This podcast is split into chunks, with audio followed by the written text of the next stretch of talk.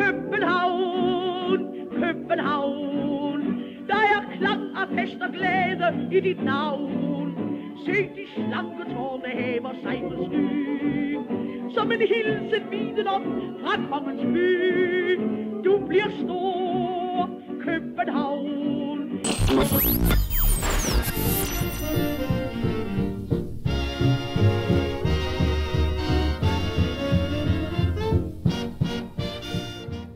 Velkommen til Absalons Radio, der er tilbage igen efter en landskampspause. Endelig plejer vi at sige, nu er der igen Superliga på programmet. Men denne gang vil vi alligevel kigge lidt tilbage, for der er sket noget i hele den her pause, som øh, har været ekstra interessant. Mit navn er Christian Hertz, og med mig i dag har jeg David Berlsen. Øh, David, øh, hvordan har din landskampspause været? Fint, men, men jeg må sige det sådan, jeg, jeg synes faktisk, at øh, den kom lidt ubelejlig, for jeg kan slet ikke vente med at komme ind og se fodbold igen lige nu. Altså FCK-fodbold. Ja. Og øh, til højre for mig har jeg også Kiwi. Velkommen til. Mange tak. Hva, har, du, øh, har du bare siddet og set landskampfodbold og glemt alt om FC København de sidste 10 dage, eller? Altså, jeg har jo fulgt, fulgt godt med, og så selvfølgelig også på, på dansk fodbolds vegne været glad for, at der lige pludselig var en, en, uh, en pause, sådan så at uh, de danske hold, der skal spille europæisk, de lige pludselig rent faktisk har en uge, hvor det er, at de rent faktisk kan få hvilet stængerne. Fordi ja. det får de ikke lov til den næste uh, halvanden måneds tid. I hvert fald nogle af vores spillere. Selvfølgelig er der her i parken, der blev spillet fodbold i går, og det var jo fantastisk nok at se et dansk landshold slå Frankrig med 2-0, men det er ikke det, vi skal fokusere på i dag, fordi det, der skete, lige som landskabspausen gik i gang, det var, at Jes Torup blev fyret, og i stedet for blev der meget hurtigt udpeget en, øh, en Jakob Nistrup. David, hvad, øhm, altså, hvad, hvad er din første sådan fornemmelse, da, da det skete? Øh, var, var det det rigtige at gøre? Ja, det var 100% sikkert øh, drømmescenariet i virkeligheden, vil jeg sige, for, for mit vedkommende. Øh, jeg synes, Nistrup er fuldstændig det rigtige valg, og øh, sidste chance eller eneste mulighed for ligesom at, at, at bevare noget af det gamle FCK, som jeg, øh, som jeg har savnet ekstremt meget. Der er selvfølgelig en lille risiko for, at vi kommer til at gentage øh, lidt af det, der blev sagt sidst i Habslands Radio, hvor man jo gik på nettersten, som han var blevet udpeget. Men nu har vi jo haft en, øh, en god tid til at tænke lidt over det. Og øh, øh, Kiwi, var det en rigtig beslutning at sige farvel til Thor? Det, det er, hvad min nervefornemmelse den siger mig. At øhm, rent sportsligt, så var man nået til et punkt, hvor, øh, hvor man ikke kunne få, få vendt skuden længere, og så var det et spørgsmål om, vil man fyre ham, fordi vi, kan, øh, fordi ja, vi som FCK kan ansætte noget bedre, eller fyrer vi ham, fordi vi ved, at uanset hvad, så kan det kun blive værre herfra. Og der tror jeg bare, at man på ledelsesgangene nåede det punkt, hvor man tænkte, nu, uanset nærmest hvad vi gør, kan vi ikke øh, synke længere til bunds. Så mm. jeg tror, at det var, det var nok den bedste beslutning for alle parter. Øh, både i forhold til FCK med, med, med det sportslige, men jeg tror også i lige så høj grad, som, som jeg også gentagende gang har sagt, for, for Jes i forhold til det menneskelige. Mm. Du har også øh, Øh, fortalt også herinde, øh, at øh, han også var meget gennemsnitlig. Øh, kan du ikke lige prøve at uddybe det? Fordi der, der er noget med, at hans tal jo nærmest øh, ikke kunne blive mere, som, som FC København har været de sidste 30 år. Ja, altså hvis man kigger på hans pointsnit, så ligger det meget, altså sådan, altså hans pointgennemsnit ligger meget tæt på klubbens gennemsnit fra 92 og frem til dags dato. Ligesom at FCK har vundet øh, lige knapt et mesterskab lige knap hver andet år, og Jes Torp nåede at være her i lige over to år og vandt et mesterskab. Så hvad det angår, så rammer han så er han egentlig den gennemsnitlige FCK-træner. Og selvfølgelig er der jo meget stor varians på, hvem der ellers er. Der jo øh, Christian Andersen i den ene ende med øh, et øh, pointgennemsnit på 0, og så øh, Roland Nielsen, som ligger på over 2,1 i den anden ende. Øh, selvfølgelig for øh, under 20 kampe, og så selvfølgelig er der jo øh, den største trænerlegende, som klubben nogensinde har set, øh, Ståle Solbakken, som jo også ligger på over de, over de to i snit. Mm. Så vi har ikke sagt farvel til en, øh, en træner, der lå helt oppe på, på den høje navle, kan man sige, pointmæssigt. Selvom han i perioder jo rent faktisk var deroppe, øh, tror jeg, øh, da vi var I vej perioder, til at, I perioder. Ja, da vi var vej til at slutte sidste år, der, der var vi nærmest... Øh, øh der var han rigtig, rigtig højt oppe, men, øh, men øh, den her sportslige det rute, kan vi måske sige lidt, i hvert fald resultatmæssigt det rute, fordi det, der er der ikke noget, øh, altså vi spiller jo en fin kamp i, i Herning, og så er det den, der ender med at blive øh, øh, faldet for. Øhm, øh, øh, var det, var det også sådan lidt bare et uheldigt, uheldigt tidspunkt, altså, eller det, det var ligesom, nu var det blevet hen til, at det skulle være en, en sejr, eller det, han kunne ikke tåle flere nederlag. Var, var det det, der endte med at gøre det? Det er et godt spørgsmål. Altså man kan sige, Ståle blev også fyret på bagkanten af, af en, øh, en sejr over FC Nordsjælland mm. herinde.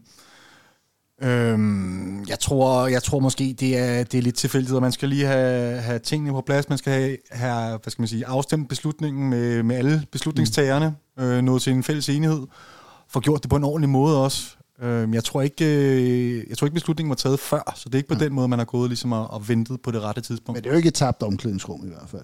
Jeg kunne godt lige tænke mig at sige ordentligt farvel til Thor faktisk her i, i den her ret, for jeg synes ellers, at han har været en, en enormt sød og behagelig mand, altså, så der er ingen grund til at, at sparke efter ham. Resultaterne øh, blev værre og værre i, i det her efterår, og så øh, på et eller andet tidspunkt, så, så ophører tålmodigheden jo. Men, men hvad, vil, hvad vil du huske Thor for? Jeg vil huske ham for, at øh, han var... Jeg havde ikke, vi havde ikke meget, Victor havde ikke lavet Absalons Radio super længe, da han kom til, og øh, det var en periode, hvor vi var en del ude på tierne og prøvede at få interviews med spillere og trænere osv., og, og han øh, var venligheden selv, som, øh, som man jo har hørt fra mm. alle folk, der siger det samme, men jeg må bare bekræfte, at øh, enormt imødekommende, sympatisk, opsøgende i virkeligheden, øh, var interesseret i at tale med os. Mm. Så øh, bund og grund bare et, et gennemsympatisk menneske. Jeg kan ikke rigtig komme med noget nyt der. Det er det, alle folk siger, men det er, det er nok, fordi der er noget om det. Det er nu også meget godt skudsmål. Hvad med, hvad med dig, Kive? Hvad vil du huske Thor for? Jamen, det som, det som David lige har stået og sagt. Så vil, så vil jeg være lidt mere konkret i forhold til nogle resultater, fordi øh, med mesterskabet vil jeg nok ikke huske om for, fordi det, det tænker jeg, at mange andre også vil få øh, øh, fremadrettet. Men jeg tænker, at han fik os i Champions League. Det er, altså, alle gange, vi kom i Champions League, har stået som noget særligt for mig, og det har han trods alt øh, åbnet, øh, den dør, og det, det er der få, der får lov til at, at gøre. Så jeg tænker, at hans eftermæle vil være Champions League i, i mit, øh, øh, og så måske også, at, at han, når vi nu ser det på afstand, overtog en trup, der var Øh, I ubalance. Ja, meget i ubalance. Ikke? Og han fik den sure chance at skulle få klubben på ret køl igen. Det var ikke en sportsdirektør til at hjælpe ham. Det var Torup, der skulle sørge for, at alting blev ryddet op efter den her atombombe sprang, fordi alting, øh, alle, der havde noget med stole at gøre, det blev nærmest smidt ud. Ja, men, så, så, så det er jo et kæmpe oprydningsarbejde, han har været med til. Præcis. En transitionstræner er måske virkelig det, der er nøgleordet her. Det, jeg, jeg håber, han vil blive husket for en, der, der lykkedes med transitionen, som kommer fra den her fuldstændig umulige. Han kommer jo ind til det den her opgave, som er fuldstændig umulig på papiret, skal overtage fra en legende, som, som har en meget bestemt måde at gøre tingene på, og han, får, han bliver hørt ind, fordi vi skal gøre tingene på en ny måde. Mm. Øhm, og det synes jeg jo egentlig, han, øh, han lykkedes med, øhm, samtidig med at han også fik resultaterne med sig delvis i hvert fald.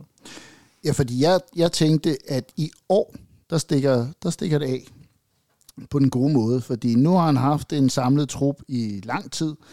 Der, der er ikke solgt ud af alle profilerne, da vi starter op efter øh, sommerferien nu kommer det her sådan, øh, den stabilitet, der skal til, når man bygger store hold op, og så, så er det alligevel så usammenhængende. Lykkes det, er det ikke lykkes PC og Torup at få skabt, og nu tager jeg dem begge to med, fordi jeg tænker, at de begge to har et ansvar i det her, den ubalance, som du så lige nævnte før, som, som jo var så tydelig, da han overtog truppen, at der manglede, der manglede noget ryggrad, noget skelet. Altså det har de jo så ikke helt fået bygget op endnu, siden at det, det faktisk går galt, fordi man plejer at træne et hold, et, et til to år, og så, så blomstrer det virkelig. Ja, altså hvis man kigger på, øh, hvordan Ståle byggede sine hold op, så var der, den, det var på de her cykluser på tre år, hvor øh, det første år, det var egentlig at begynde at få samlet elementerne og begynde at, at udskifte nogle af elementerne fra den tidligere cyklus, og der plejede altid at være rigtig mange skader blandt de spillere, som, øh, som skulle være de bærende kræfter, og man vandt aldrig mesterskabet det, i den sæson. Altså, det, altså for eksempel 17-18 sæson er nok det bedste eksempel, mm. øh, hvor Erik Johansson bliver øh, korsbåndsskadet, hvor Federico Santander får et, øh, et træthedsbrud, øh, og er ude øh, i størstedelen af efteråret, jamen så er der lige pludselig ikke nogen, nogen bærende profiler fra, øh, fra 16-17-holdet, som så øh, kan præstere. Mm. Han gør også det samme i 13-14, ikke? hvor han også nærmest prøver at udskifte dem alle sammen, eller er det 14-15? Der, hvor han kommer til. Det er 14-15 sæson, ja. hvor der er det, i, i den sommer, der er det sådan 7-8 spillere, der bliver skibet afsted, og så begynder han lige så stille at, at hente spillere ind, blandt andet Sanka, Stefan Andersen og, mm. og, og så videre. Og så er det nogle spillere, som han endte også Tom Høgli og Daniel Amartey og sådan noget. Det er dem, der bliver hentet ind, og så er det spillere som uh, Thomas Christensen, Lars Jakobsen, uh, som, som bliver skibet afsted mm. uh, i det ja, i, det, i, det, i den par Rui Gislason og sådan nogle, altså hvor, altså, hvor der hele den her store om.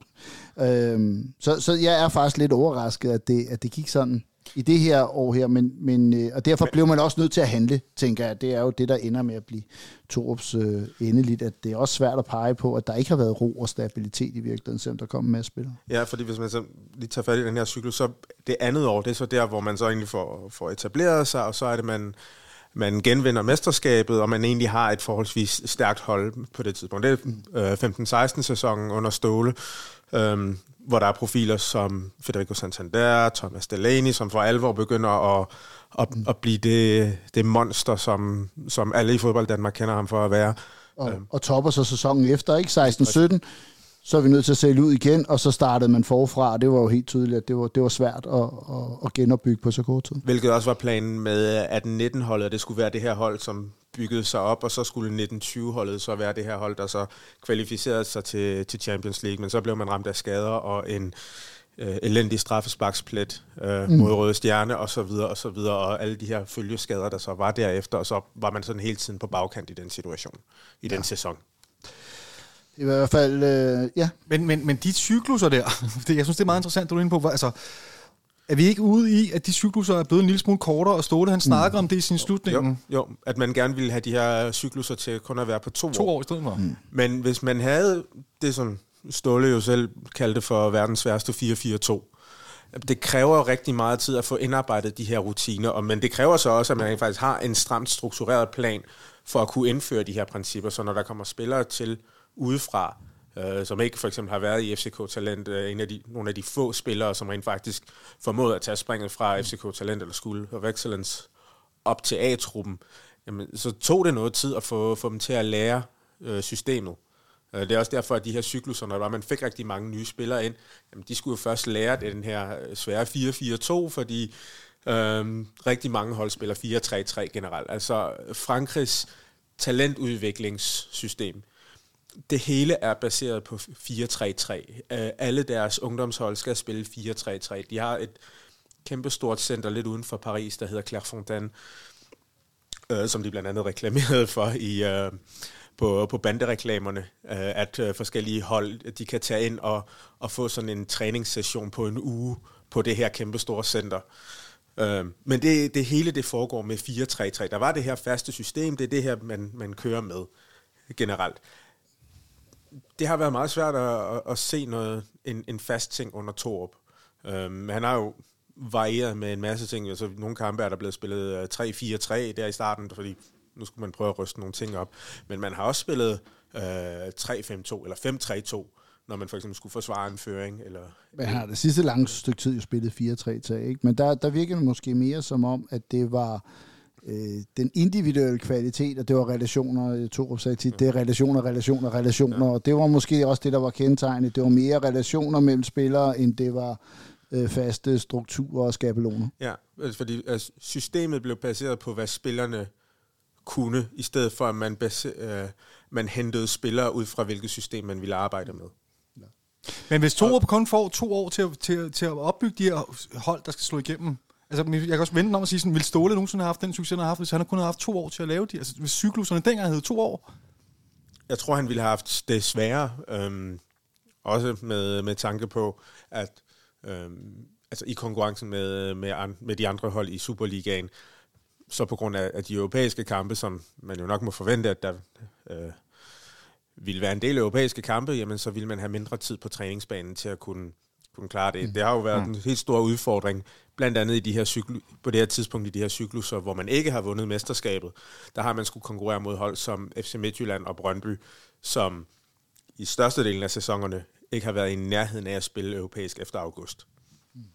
Og der kan man jo så sige, at det, der, vi blev ikke præget af mange kvalkampe i, i denne omgang, så, så der har været masser af tid til at få spillet noget sammen. Det har gjort, at vi måtte sige farvel til Jes Torup, og held og lykke på din fremtidige færd. I stedet øh, er Jakob Nestrup blevet valgt. Og øh, lad os lige tage en runde rundt om bordet øh, med, altså, er, er, er det øh, Pro Nestrup, øh, er det en rigtig øh, mand, eller hvordan, øh, hvordan ser I, David, hvordan ser du det? jeg sidder Du svarede lidt på det før og sagde faktisk, at det, du mente, det var en rigtig mand. Hvor-? Drømmescenariet. Drømmescenariet. Ja. Jeg bygger det rigtig meget på, at jeg får noget af mit gode, gamle, genkendelige FCK tilbage, som jeg har savnet. Altså, en ting har været, jeg har, synes, det har været famlende øh, spillet på banen, men, men, men det værste for mig har været, at jeg har mistet følelsen med min klub. Og det er Mm. mm. ikke kun Torup. Det er også det, at handler om, at, at alt blev splittet til atomer da, med Stole, da han røg ud. Nu har vi trods alt fået en mand tilbage, som jeg føler, jeg kan genkende det gamle FCK i. Det er Stoles protégé på mange måder. Øh, jeg, jeg mærker simpelthen en anden form for nyforelskelse. Mm. Så det, det, er, det er en følelse, det er følelsen af, det her, det er FCK DNA, der har overtaget. Ja, jeg havde ja. det udtryk, men ja, lige Ja, præcis. men det- men, Fuldstændig øh, spot on. For, for mig er FCK DNA Ståle. Altså fordi, når man skal prøve at definere det, så, så, øh, så har de sidste mange år været defineret gennem ham og hans måde at, at, at agere på og tale på. Jeg synes, der, var, øh, jeg synes, der er nogle, nogle lighedstegn øh, mellem de to, kan man, kan man Præcis. sige. Øh, øh, hvad, hvad siger din mavefornemmelse? Altså, jeg er ret positiv på, på FCK's vegne. Også nogle af de ting, som, som David kommer ind på. Altså, FCK får en, en træner, der øh, kender klubben først, først og fremmest, og som kender mekanismerne på godt og ondt. Har fået noget inspiration udefra også, men som øh, kommer ind med en dedikation. Altså, noget, altså, man har jo tidligere snakket om, jamen, hvad er FCK-DNA? Jamen, det er blandt andet øh, positiv arrogance, Øh, at den her med, at man ved, man er god, men man skal også spille derefter. Øh, og det har, det har øh, Næstrup været rigtig god til også at vise. Der er det her berømte pauseinterview fra øh, PSV-kampen nede i Eindhoven, hvor han bliver, øh, bliver stillet op til interview, og øh, intervieweren siger, at de her PSV, de er jo meget gode. Ja, det er vi også. Altså, det, det er jo ikke at, at gå ud og, og prale med, at øh, FCK er et stærkt hold, men bare at vide, FCK er gode. Okay, så bliver jeg simpelthen nødt til, så bliver I nødt til at overbevise mig lidt, ikke? Fordi, Men, men, men Ja. inden, inden du gør det, der er også det her med øh, det hårde arbejde. Det er også øh, en meget vigtig del af FCK-DNA'et. Man skal virkelig knokle, man skal have styr på alle detaljer, man skal virkelig gennemarbejde alt, hvad man, hvad man gør. Og det er, det er den fornemmelse, jeg har med, med Jakob Næstrup, at han er den, der også er ude og ja, øh, sådan minutiøst få planlagt, øh, hvad er det, der skal foregå til træningerne. Jeg er selv også ude og, og stille kejler op og sådan noget. Jeg kan ikke forestille mig, at han, han ikke vil, stadigvæk vil gøre det, selvom han er blevet cheftræner. Mm. Jeg var ude at se træning i torsdags, øh, hvor øh, Næstrup han øh, satte kejler og flyttede rundt på mål og så videre. Og en af de andre ting, jeg er blevet virkelig meget mærke i, det var jo hans øh, ageren på sidelinjen, hvor meget han netop er i nede i detaljerne i, omkring alting. Han øh, rykker hele tiden rundt på spillerne, to meter længere til højre, øh, lidt hurtigere op i presset, lidt længere tilbage. Hele tiden er han ude på sådan mand-til-mand basis og dirigerer, og det, det ved jeg godt, at det gjorde han sådan set også, da han var assistenttræner, men der er en forskel på, om det er cheftræneren, der står og gør det der, eller om det er en assistent. Du gør det med Så- så, meget mere pondus Jamen, som, som så, så lad mig lige øh, spørge om noget. Øh, Slog Jes Torup jer som en, en øh, inddragende person? Ja. Ja? Altså ikke en, som, som på en eller anden måde ikke vil øh, væ, øh, altså sådan, tage sit team med på gehør og diskutere fodbold. For I bliver simpelthen nødt til at overbevise mig om, at en mand, der, der har været en del af det her trænerteam så længe, øh, uanset hans fortid, fordi jeg vil da ikke sige, jeg kan ikke forestille mig nogen, jeg synes, der var federe, der fik succes i Næstrup.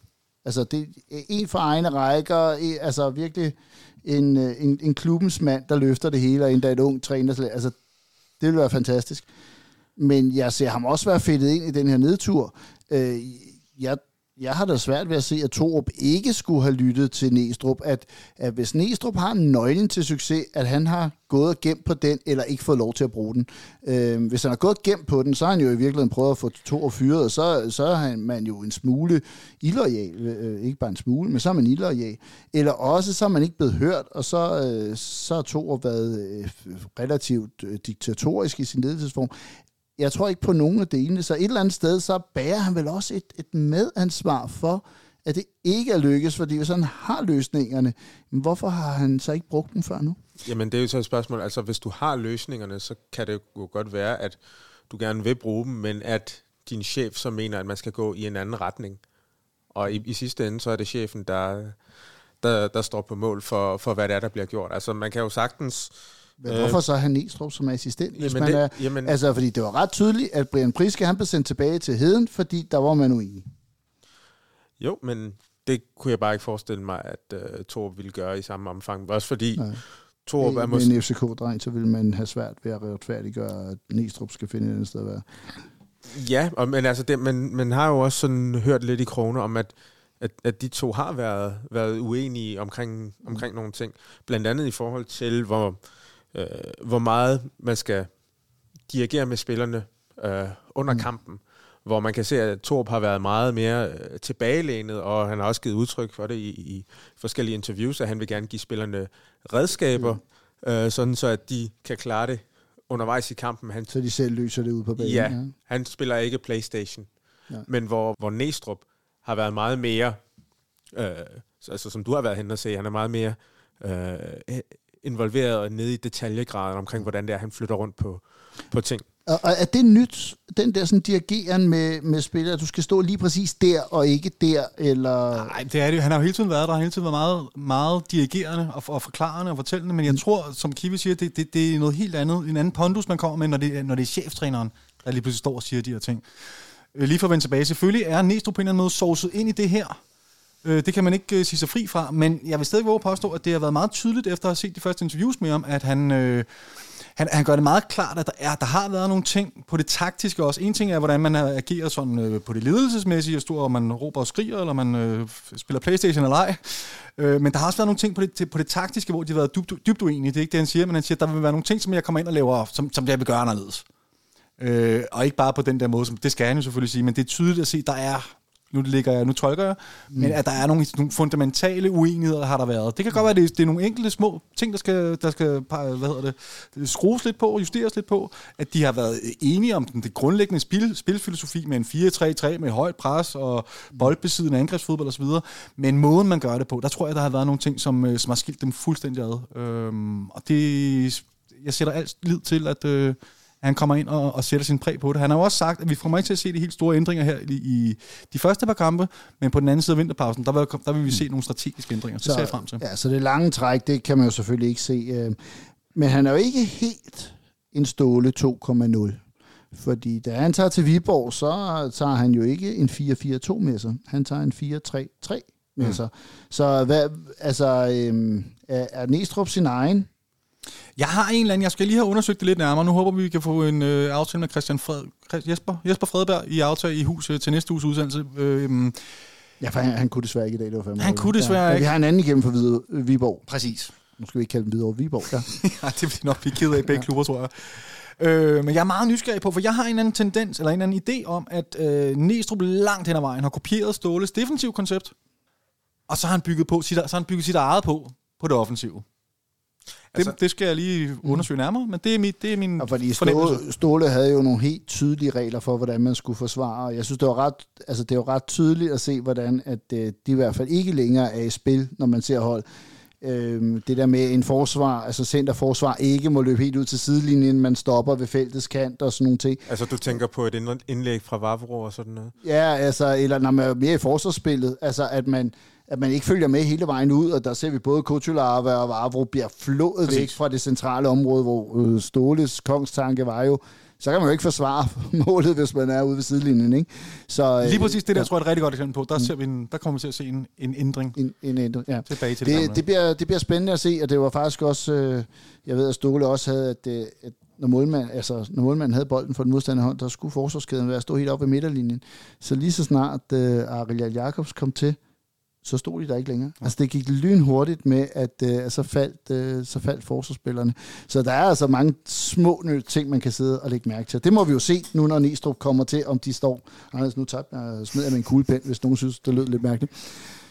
Altså noget, noget af det, som, som jeg synes kunne være interessant, fordi der er, jo, der er jo flere forskellige måder at spille en, en 4-3-3 på. For eksempel kan man kigge på, jamen, hvordan er midtbanekonstellationen? Ja, er det, det er ikke bare vinder trekanten, ikke? Mm. Ja. Jo, det er det egentlig, ja, fordi, så, fordi hvis den vender med, med en 6'er i bunden og så to 8'er, jamen mm. så er det reelt set en 4-1-4-1. Og det er det, man har set FCK praktisere med Sega som bunden af, mm. af den her trekant, og så to 8'er. Om det har været Falk, Lea, Stamenic, mm. øh, Klarsson, som så har spillet de her 8'er. Det er så en ting. Men hvis man så vender den her trekant om, øh, så kan man kalde det en 4-3-3, men man kan også kalde det for en 4-2-3-1. Ja. Og det er jo også det, som man, som man jo ofte har set. I, i bund og grund, mm er det jo øh, Ståles europæiske 4-4-1-1, bare med off- mere offensive kanter i bund og grund, mm, hvor det er, at de ja. så kommer op på linje med den hængende angriber. Ja, fordi hvis man nu tager, øh, bare for lige at få øh, lytterne med på, hvad det er, vi prøver at tegne her, en, øh, en Christian Eriksen i United er jo faktisk trukket ned og ligger som som to sekser, altså hvor han på landsholdet ligger som en otter øh, sammen med Delaney. Eller, altså på en måde, så er det sådan lidt, hvor, hvor offensiv er den her midtbanespiller. Men i starten, der så det også ud som, øh, Torup jo rent faktisk gerne vil have en Falk og en Sikker liggende med en Pep Biel foran sig. Øh, det, det er helt væk nu. Øh, to, hvad tror du, vi kommer til at se med Nistro? Bliver det to 8 eller bliver det to 6 og en 10'er? Der må jeg indrømme, der har jeg ikke set nok Viborg-kampe under, under Næstrup for, for at kunne udtale mig klogt om det. Ja, men øh, hvad, hvad tænker du, truppen lægger op til? Fordi en, man kan sige, en Haraldsson kan jo spille begge dele, men, øh, men på mange måder, så, så ser han mest lækker ud i en, øh, i en 10'er med position. Men jeg ved, at øh, ungdomsholdet, øh, de har jo spillet med to 8 øh, i, i lang tid. Ikke? Ja, altså ja, igen, ja, igen. igen. det finder vi ud af. Øh, det, det finder vi ud af. Øh, ja. Det finder vi ud af mod AGF. Ja, men det er så spørgsmålet. Jeg tror, vi skal lidt længere ja. hen for at se, øh, det, hvor, de helt, hvor, hvor ja. Næstrup ender henne. Altså. Det, øh, det er vel også noget om, hvordan spillerne, altså på den måde alle trænere er også pragmatiske. Hvis det viser sig, at uh, to 8 bare fungerer som, uh, som en kniv i blødsmør, så, uh, så, så fortsætter man med det.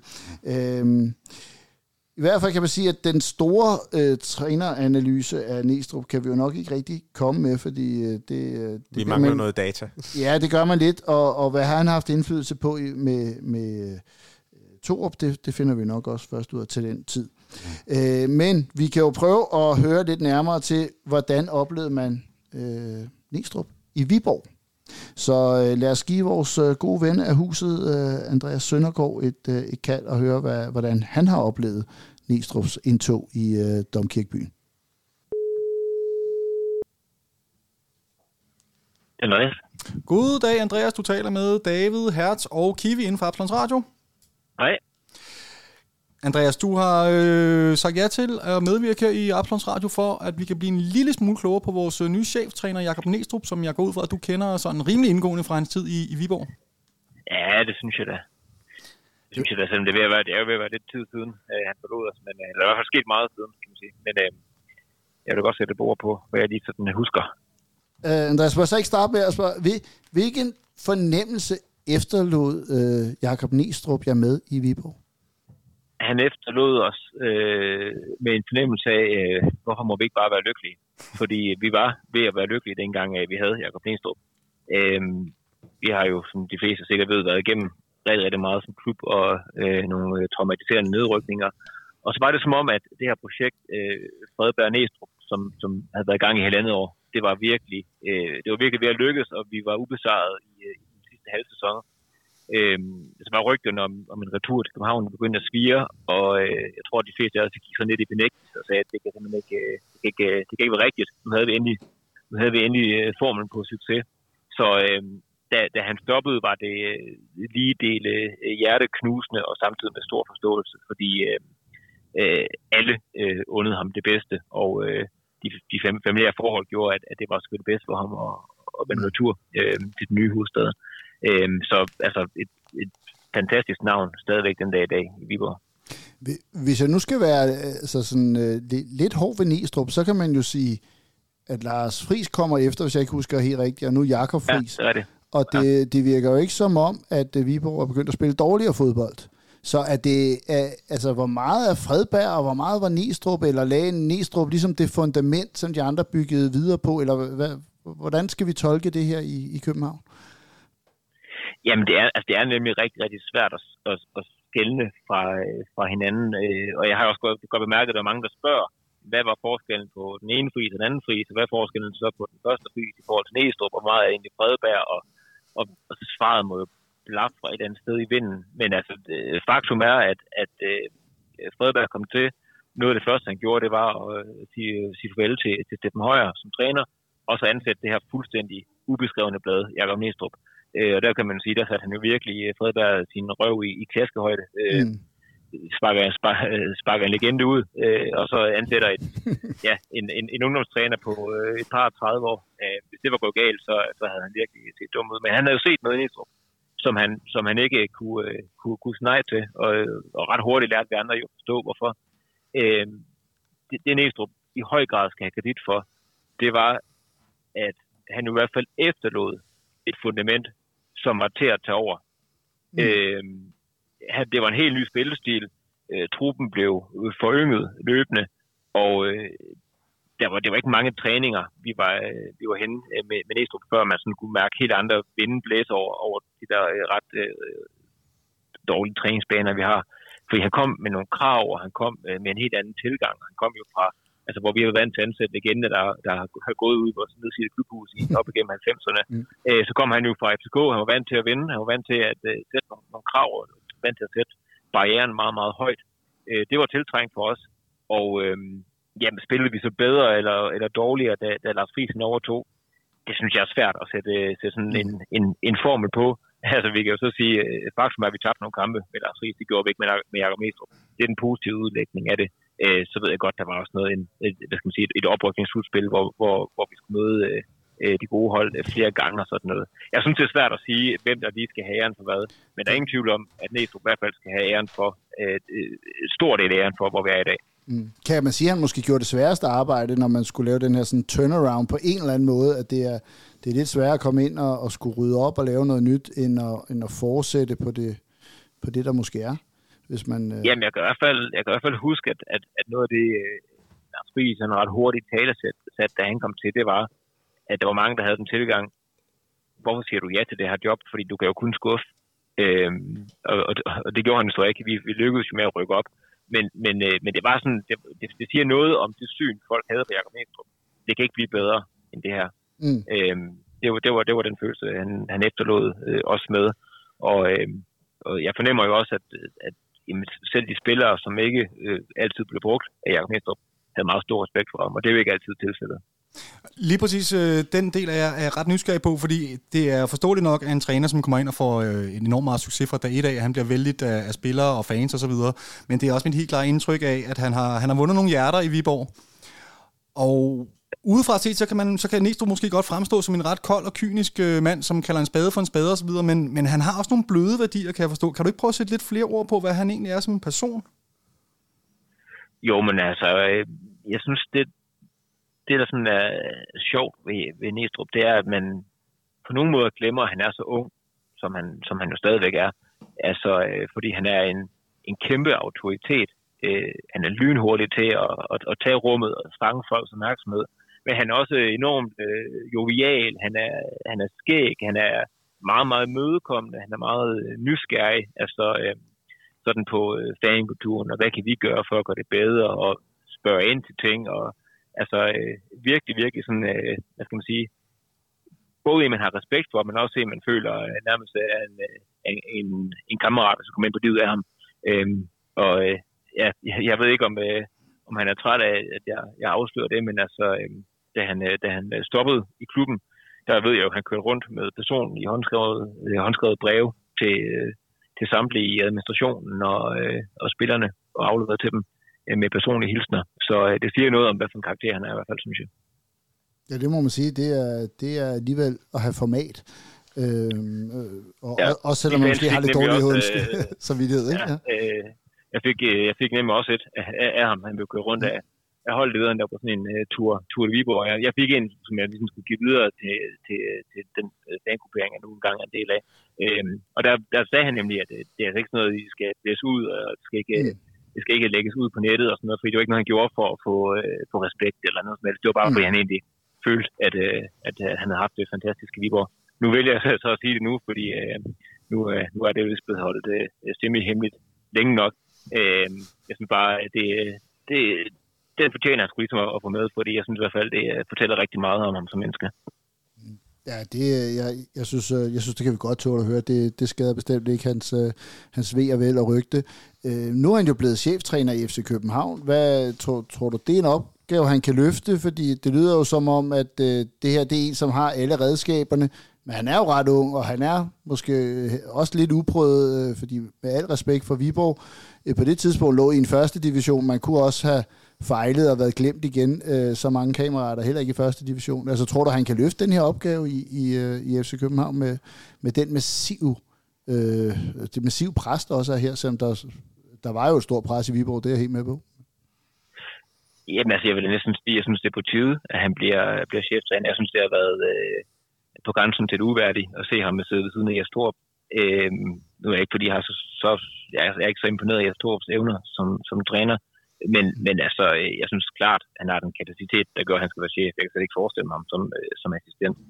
Øh, for jeg synes, han har så meget at byde ind med. Så jeg er ikke i tvivl om, at han er klar til det. Øh, øh, det eneste er jo lidt, at han ikke skulle være cheftræner med det samme næsten.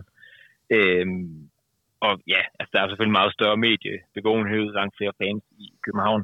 Men, men, men øh, man skal heller ikke undervurdere det pres, der er i at komme til en klub, som virkelig har brug for at, at rykke ned eller rykke op, det er jo øh, i, i høj grad øh, liv og død. Øhm, fordi det, det har sgu ret store økonomiske konsekvenser for en klub, hvis de satser på en oprykning, og den mislykkes. Jeg har et, øh, et spørgsmål. Øhm, ja. Da det var, han, da det var, Næstrup kom til klubben, øhm, altså nu nævner du, man, man jo godt kunne se at lige pludselig, at han lige pludselig havde en, en, på, en indflydelse til det bedre på, på holdet. Kan du sætte lidt ord på, hvordan man kunne se det. Altså både i forhold til, altså jo selvfølgelig, der har været snak omkring det her med øh, presset på, på banen og sådan noget, men altså, hvordan har han ellers sådan, øh, skal vi sige, sat sit fingeraftryk? Jamen altså, jeg, kan, jeg ved ikke, om det egentlig sådan kan, kan, kan bruge så meget øh, i København, fordi der er sikkert styr på forholdene. Men jeg kan huske, at noget af det, sådan, noget af det aller, allerførste, øh, det er sådan en lille symbolsk ting måske i virkeligheden, men det var, at han, øh, han, han, han var sur næsten med det samme over øh, længden på græsset øh, på, ude på træningsbanen. Og øh, øh, der var sådan, øh, så vi, vi, vi er en gammel forening, og øh, vores øh, træningsbane er øh, ved Gud øh, elendig. Øh, og, og, og, vi har nogle ting, som, som, som det er bare sådan, de er, og det er, det er foreningen, der ligesom er stået for at pleje græsset. Og sådan, måske. Så kom man og sagde, jamen, altså, når vi træner på de og de og de tidspunkter, så giver det jo ikke mening, at der bliver klippet græs der og der og der og så fik han styr på det. Og øh, altså det, det, det var bare sådan en, en, en ting, han kom og så meget hurtigt, at øh, der er altså bare nogle forhold, der skal, der skal være i orden. Øhm, der var heller ikke nogen tvivl om, at de skulle afsted på, øh, på træningslejr. Den, den var blevet sparet væk øh, øh, året forinden, hvor vi endda lå til en oprykning. Nu lå vi ikke til en oprykning, og alligevel så, så skulle de afsted til sydens sol, fordi der bare blev sat nogle helt nye krav. Øh, og han ville ikke finde sig i, at, at tingene bare var, som de, som de plejede at være. Øhm, så har jeg også hørt noget om, altså fordi, øh, ja, du skal prøve at lade være med at gå en lang historie, endnu længere end højst nødvendigt, men, men da vi rykkede ned i 2017 under Jørgen Mølby, den der famøse Helsingør øh, dobbeltkamp, der øh, blev indført lidt nye øh, toner af Viborg, og nu skulle spillerne have længere arbejdsdag, de skulle knokle mere for føden, og øh, det skulle være øh, en hel arbejdsdag ude i klubhuset, for ligesom også sådan symbolsk at fortælle, at, øh, at vi kommer ikke bare og, og, og, og lader den af, vi, vi, vi vil faktisk godt gøre en indsats for at rykke op igen. Øh, det blev også lavet om med Næstrup, sådan at de egentlig, så vidt jeg husker, skulle bruge kortere tid i, øh, i, i klubhuset og på træningsbanen, men så var det bare ekstremt effektivt, det de fik lavet. Der var ikke noget spilletid. Jeg, jeg ved, at de stadigvæk er, er imponeret over den, den måde, han kunne sætte træningen op på. Det var virkelig noget, der, der rykkede noget for dem. Et sidste spørgsmål her fra Andreas. Øhm, ja vi har været lidt ind på, at det er en meget, meget ung cheftræner, vi har fået. Jeg ved, at der er nogen herinde i klubben, som har været en lille smule bekymret for hans øh, hvad skal man sige, pondus opad. Altså er han i stand til at lide opad? Er han i stand til at sætte nogle krav til ledelsen og få det dem trumfet igennem? Det er jo lidt det, jeg hørte dig sige her. Det har han i hvert fald vist i Viborg, at han er en mand, som, øh, som kommer ind og ved, hvordan han vil have tingene, og for faktisk også lykkes med at få gennemtrumfet dem. Ja, det, er jo, det er helt klart det indtryk, jeg har af ham, øh, jeg har af ham fra, øh, fra hans, fra hans Viborg-tid.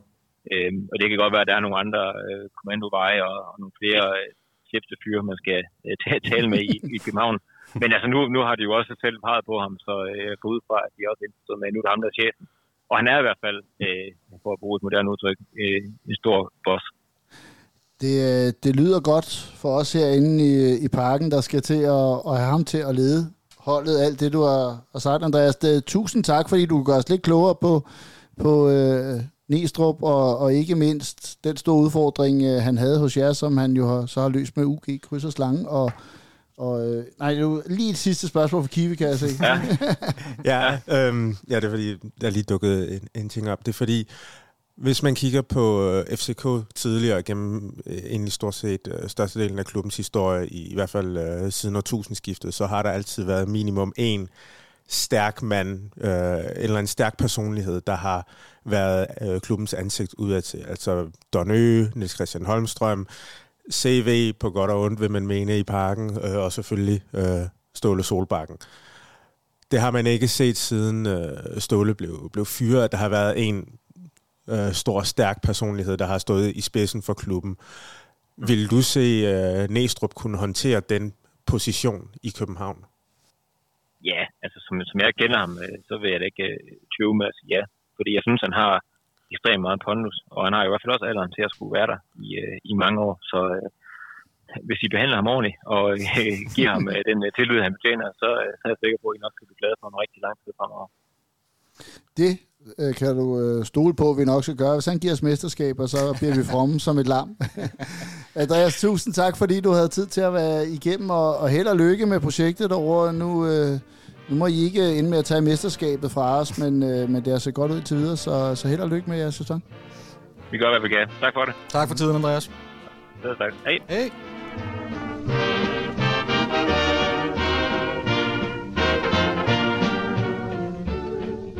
Jeg synes jo, han bekræfter mange af de ting, vi også talte om lidt inden. Øh, det er en høj detaljegrad, det er øh, et, et, et, et højt niveau af forventninger, det skal man jo også have her. Det, det tror jeg nu ikke, at øh, han var blevet ansat på, hvis han ikke havde det.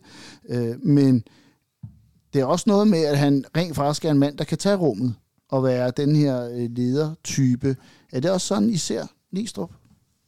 Ja, altså, øhm, men også at han har, øh, altså han har det her pondus, og han også, man føler ikke, at han er på bagkant med situationen.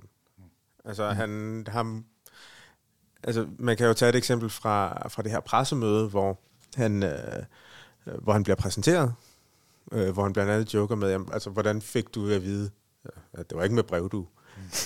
Ja. altså, Kan han give øh, PC modspil? Altså, han, han er så skarp retorisk, at han bare siger, ja. det er det her, det her og det her, som jeg skal bruge, for at vi kan lykkes.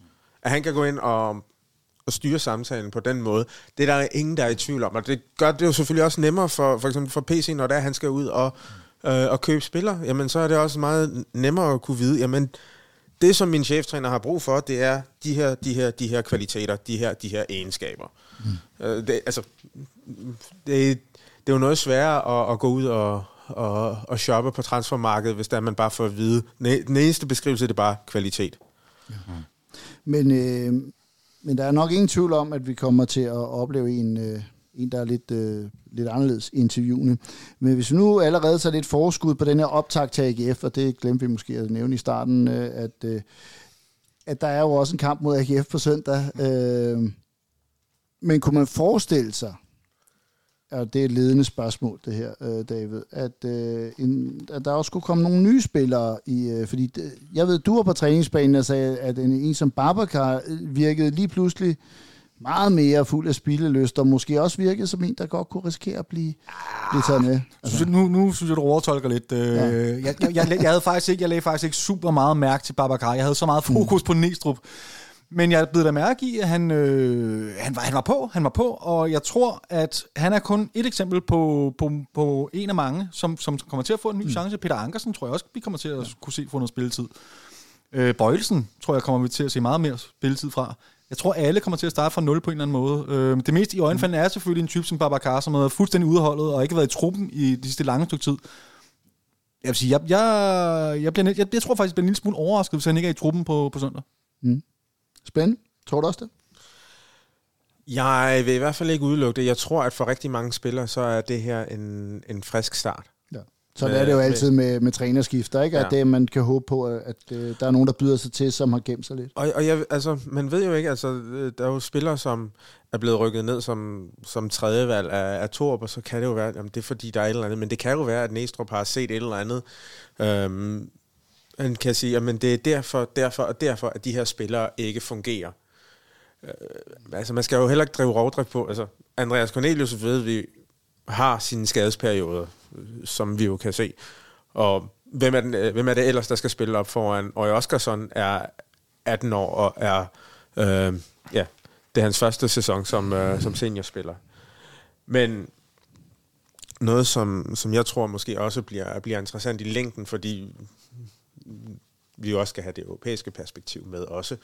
Jamen, hvordan er det, at det her hold kommer til at klare sig i, øh, i de efterfølgende europæiske kampe? Der er, FCK har fire kampe endnu øh, i Europa på den her side af, af vinterpausen, og så må vi jo se, om der kan skabes mirakler, og der måske skal spilles europæisk i foråret.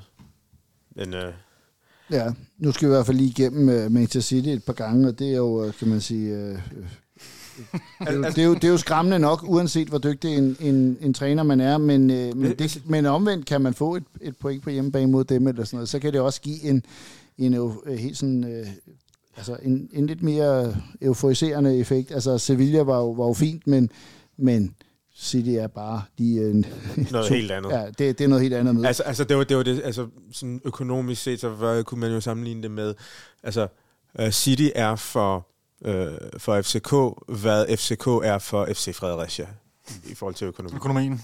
Ja. Men altså, men altså vi Men er derfor jo... kan vi også godt få en, øh, en uafgjort over for mod Jazza Park, eller hvad den hedder. Øh, nå, øh, nu, nu skal vi ikke tale os mere ned, end, øh, end godt er, men vi skal møde AGF, som jo sjovt nok også har en ny træner, øh, som, øh, som har fået Uwe Røsler til, og, og vi får også Sture Sandø igennem om, om ikke så længe. Øh, hvad er jeres øh, umiddelbare sådan... Øh, at den her, altså, den, den skal jo vindes, fordi vi har kniven på struben. Øh, omvendt så bobler du af glæ- glæde. Altså er der ikke en øh, risiko for, David, at du tager noget skuffet hjem fra parken, og, og en uafgjort måske er, er bedre end, end man lige sådan skulle tro, fordi det handler også om, at der er nogle ting, der skal til at fungere, så det er lige før en 0-0, det kunne være en succes, fordi så har man fået forsvaret på plads, og så må man arbejde lidt med angrebet, eller hvor, hvor går dit øh, succes øh, Ja, men- hen? Jeg tror, der, der er ret stor sandsynlighed for faktisk, at jeg kommer til at gå lidt skuffet hjem på søndag, øh, fordi vi måske ikke står med tre point og en 3-0 sejr. Mm. Jeg tror, at jamen, succesen for mig er, at man kan se en eller anden form for stabilitet over de næste x antal kampe. Ikke bare på søndag, men over resten af her indtil vinter. Der skal vi se en stabilisering af det defensive. Jeg har ikke så meget fokus på det offensive. Jeg kan sagtens for eksempel leve med en 0-0. Øh, så længe vi... Faren er jo, at vi ikke kommer for langt bagefter i forhold til, til mesterskabet, men ja. det har jeg faktisk givet en lille smule afkald på for noget tid siden. Så det er ikke så meget min erindring, det der mesterskab, eller sådan i min, i min, i min opmærksomhed. Lige nu vil jeg bare have klubben tilbage på, på ret kurs på den lange bane. Ja, der skal simpelthen bygges fundament. Der skal bygges fundament. Og det tror jeg også, at det der vil være fokus, og, derfor, og det tror jeg, vi kommer til at se her de næste par kampe, at det er nok ikke det mest sprudlende offensive fodbold, vi kommer til at se fra FC Københavns side af. Men så er det jo egentlig heldigt nok for, for FCK, at det er meget få forsvarsspillere, som så er blevet indkaldt til de respektive landshold. Så man har rent faktisk haft mulighed for at kunne arbejde med øh, Peter Ankersen for eksempel, Kevin Dix, øh, Dennis Vafro, Nikolaj Bøjlesen, Mm. Ja. Kuchola var med for Georgien, så jeg. og fik et gult kort. Ja, og, og, og blev skiftet ud, ja. Og så, øh, de vandt før 2-0, tror jeg, ikke? Over, var det Makedonien eller sådan noget? De rykker i hvert fald op Ja. i øh, Øhm, næste i Og så, øh, så, så var VK øh, jo med for, øh, for det danske U21-landshold. Øh, Jæler må jo så også have været i, han, var, var han er udtaget, ja, så han må have været hjemme, ikke? Øh, så vidt jeg husker. Ja, så, så har vi haft en Klaseren i spil, der scorede mod Serbien, og, øh, og vi har også øh, øh, Darami, der spillede for det danske U21-landshold. Men så har der vel været lidt langt mellem snapsene. Der er også jo en Haraldsson og en Johannesson, de spillede begge to for Island, og Johansson scorede på straffe. Jeg tror, Haraldsson startede inden, hvis jeg ikke husker helt galt. Der blev skiftet ud med netop Isak, som så scorede. Mm. Og så har vi også to FCK-spillere, der har været på en ret lang tur. Han, øh, har vores, øh, både øh, Matt Ryan og øh, Stammenich har, har taget flyveren til den anden ende af verden. For at spille mod hinanden to gange. Oh, fantastisk. Hvordan endte det, Kiwi? Det lød du lige at følge op på, faktisk, fra sidste Øh, uge. øh, øh, Der er, Awama apropos scorede. brev, du, og så er der på Ja. vej øh, med resultatet i... Øh, ja, øh, Awama Bill scorede for Australien i den første kamp, så de vandt 1-0, og så vandt de så, australierne så også øh, 2-0 i øh, den anden kamp. Så Alright. ja, så... Øh, Matt Ryan er glad, men det er jeg ikke. Nej, og, og Stammenich, øh, han, øh, han tager vel alle de minutter, han kan, han kan få, så må resultaterne komme ja, senere. ja, ja, men han får rigtig meget spilletid på, øh, på All Whites. Ja, jeg synes nu også, at han er ved, øh, ved at være en spiller, der man kan mærke vokser med opgaverne, så det bliver, det bliver spændende. Øhm, hvis vi tager øh, Uwe Røsler som, som træner, det kan vi, øh, så, har, så tænker jeg, at han har ændret systemet en lille smule. David Nielsen har også nogle gange spillet 3-5-2, men han har også tit spillet med en enkelt angriber. Nu virker det som, der er to angriber for, for AGF. Der er, der er lidt mere... Øh, der er lidt mere pondus i, øh, i en hakken, de har fået. De har fået en masse Emil. Øh, øh, nu har jeg glemt at sige sådan. Han hedder Nielsen. Det lyder kedeligt. Og, og i- ja, Madsen, så skal jeg, Mads Emil Madsen, som tidligere været i Silkeborg. Øh, så de er blevet lige forstærket på et par punkter, og, og virker en, en tand skarpere, end de tidligere har været. Øh, Altså mere afbalanceret. Ja, det, det synes jeg faktisk, de, de gør, de virker mere solide. Omvendt, så, øh, så, så tænker jeg, at det, det er måske en kamp, hvor man ikke kan se, at der er kommet to nye trænere. Altså, det, det kunne da godt gå hen og blive en, en slåskamp, som det plejer. Og man skal også huske på, øh, altså, der er ikke rigtig nogen Superliga-hold længere, som øh, det seneste stykke tid, som har været øh, skræmt af at skulle spille mod FCK i parken. Mm. Så man skal jo ikke nødvendigvis forvente, at når, øh, så kommer vi for at finde en, øh, en uafgjort hjem øh, så lang tid som muligt. Altså, man ser jo rigtig mange hold, der, der prøver at gå højt på, på FCK og forsøger at, at presse. Og, altså, vi må jo se, hvad, hvad det kommer til at Det er slut med det der. Det kommer ikke til at gå godt for, for de udhold, der kommer ind og tror på det længere. Det, det håber jeg virkelig stærkt på. Jeg vil våge den påstand, at øh, de måske har Superligaens bedste centerforsvar i Bisek. Øh, og, og om det er nok, det må tiderne vise, men øh, det er blevet mere spændende AGF-hold, øh, og det, det, kan godt, det kan godt gøre noget ved os. Øh, specielt hvis vi er i en fase, hvor man, øh, det der også kan ske, når man skifter træner, der man kan være lidt mere usikker på, hvad var det nu, jeg skulle gøre, fordi jeg skulle noget andet i sidste uge. Øh, så man må håbe, at, øh, at revolutionen ikke er for stor, så at, øh, at vi faktisk kan spille os ud af, af, af det pres. Øh, AGF fik øh, sidste gang en, en øh, 1-1 herinde i parken. Øh, det var i overtiden. Øh, var det selvmål af Stage? Nej, det var mod Viborg, ikke? Øh, med de, de, De får- fik et straffespark. Åh, det er rigtigt, ja. De fik et straffespark til allersidst. Måske ja. lidt, øh, lidt karma for, Mm. for gangen før, hvor vi fik det i, øh, i øh, overtiden, øh, efter kampen var slut. Øh, så min pointe er egentlig lidt, at AGF jo har, øh, har faktisk klaret sig fint i parken det sidste stykke tid. Altså, kan vi, efter at de ikke havde vundet i, i parken øh, siden 2009, så, så slog de os lige pludselig øh, 4-2 øh, med to dæksmål øh, i sådan noget coronakamp. Øh, og siden da, så, så har de jo egentlig gjort en ganske fin figur herinde. Altså, øh, det skal, skal, hvor, hvor ligger vi øh, optimismen henne? Jeg, jeg synes, det er svært at sige. Altså, fordi altså, i bund og grund handler det om, hvordan FCK kommer ud til den kamp. Altså, jeg synes, at med den trup, som FCK har, og med det trænerskifte, der har været, så altså, det er, det er i FCK's hænder øh, med, med de her kampe, og egentlig og faktisk resten af, af FCK's kampe. Det, det er i deres hænder. Det er dem, som kommer til at afgøre, om det bliver en, en god kamp fra Københavns side, eller om det bliver øh, en fortsættelse af det arveste lort. Jeg, jeg, jeg tror, at øh, når man ikke skal skrive AGF ud af ligningen her, øh, Nej, men, altså, men hvad, hvad jeg bare prøver at sige er, at øhm, selvom AGF har, har, har gjort det fornuftigt i den her sæson, øh, så skal FCK med den trup, øh, FCK nu engang har, og med det trænerskift, og med den klare, øh, altså hvad FCK gerne vil have, er en forstærkning på, på, på trænerposten, jamen så skal FCK jo være i en position, hvor man ud fra egen selvforståelse, så skal man ikke stille sig tilfreds med, med en uafgjort, uagtet om det er efter man har skiftet øh, de sidste to års træner ud. Og, en, øh, og også en kamp, hvor øh, vi kan risikere at, at normalt vil få se mere, men det, det tror jeg måske ikke, vi gør i denne her, fordi det, øh, det er vigtigt at, at have nogle ting på plads. Derfor så kunne den godt gå hen og blive lidt af lidt, af, lidt nervepirrende, men uden at, øh, at det vil være i målchancer, Præcis. fordi det bliver ikke uh, gang ho med hovedet under armen. Det kan, det kan jeg næsten godt garantere.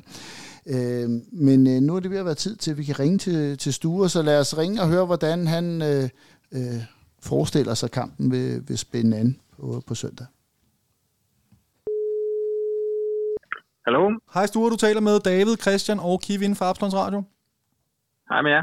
Sture, du har sagt ja til at deltage i Absalons Radio for at tale en lille smule om øh, søndagens kamp mellem FC København og AGF herinde i parken. Ja. Der er jo sket rigtig meget i, i de to klubber siden sidst vi mødtes. To nye cheftrænere blandt andet. Sådan ja, helt det, det må man sige. mavefornemmelsen. Hvad, hvilke forventninger går du ind til, til kampen med på søndag? Oh, jamen, det er sådan set en ganske okay mavefornemmelse, når jeg nu holder med AGF. øh, jeg tænker, at, øh, at FCK er jo selvfølgelig favoritter, men når jeg sidder og kigger sådan på odds, hvor at øh, FCK står sådan omkring 1,7, 1,175, og AGF står mellem 4,5 og 5, så synes jeg, at, at det er nogle odds, der undervurderer AGF lidt for meget, må jeg sige. Øh, selvom at, at det ikke er tit, at det bliver til sejr i pakken for, for de vige, så, øh, så vil jeg sige, det er ikke sådan et, det er ikke en af de gange, hvor man som, som Aarhusianer sådan, øh, frygter FCK allermest.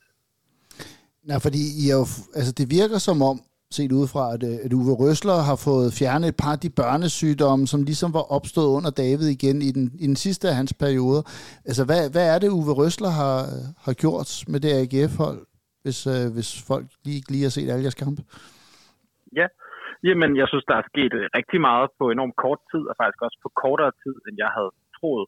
Øh, altså han har jo ændret formation, så udgangspunktet nu er, at man spiller med, med tre centrale forsvar, og så kan man jo altid diskutere, om wingbacks øh, skal man tælle dem øh, med i forsvarskæden, øh, så man siger, at det er med fem. Øh, det vil det jo være i nogle perioder, men i hvert fald med, med tre centrale øh, forsvarsspillere som den, som den store ændring, hvor at, øh, at Jan Bisek og TK vores TK øh, øh, har fået nogle, nogle, nogle, nogle øh, mere fremtrædende roller, synes jeg, og så med, med Tingager som den helt store kaptajn. Så det er sådan, altså, det er sådan tre udsmidere, vi har centralt, øh, ligesom I har jeres, øh, to i hvert fald.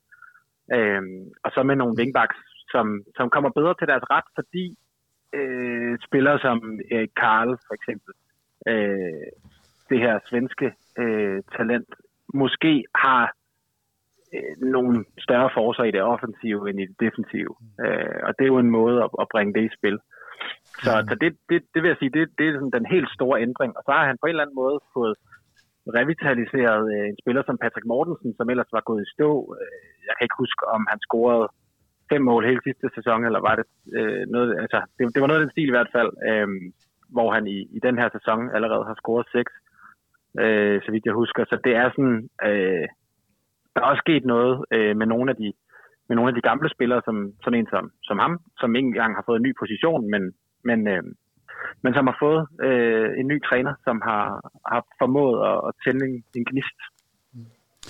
Øh, Karl der, han minder mig sådan lidt om en ung Brian Oviedo. Kan, kan du følge ja. mig i den tanke?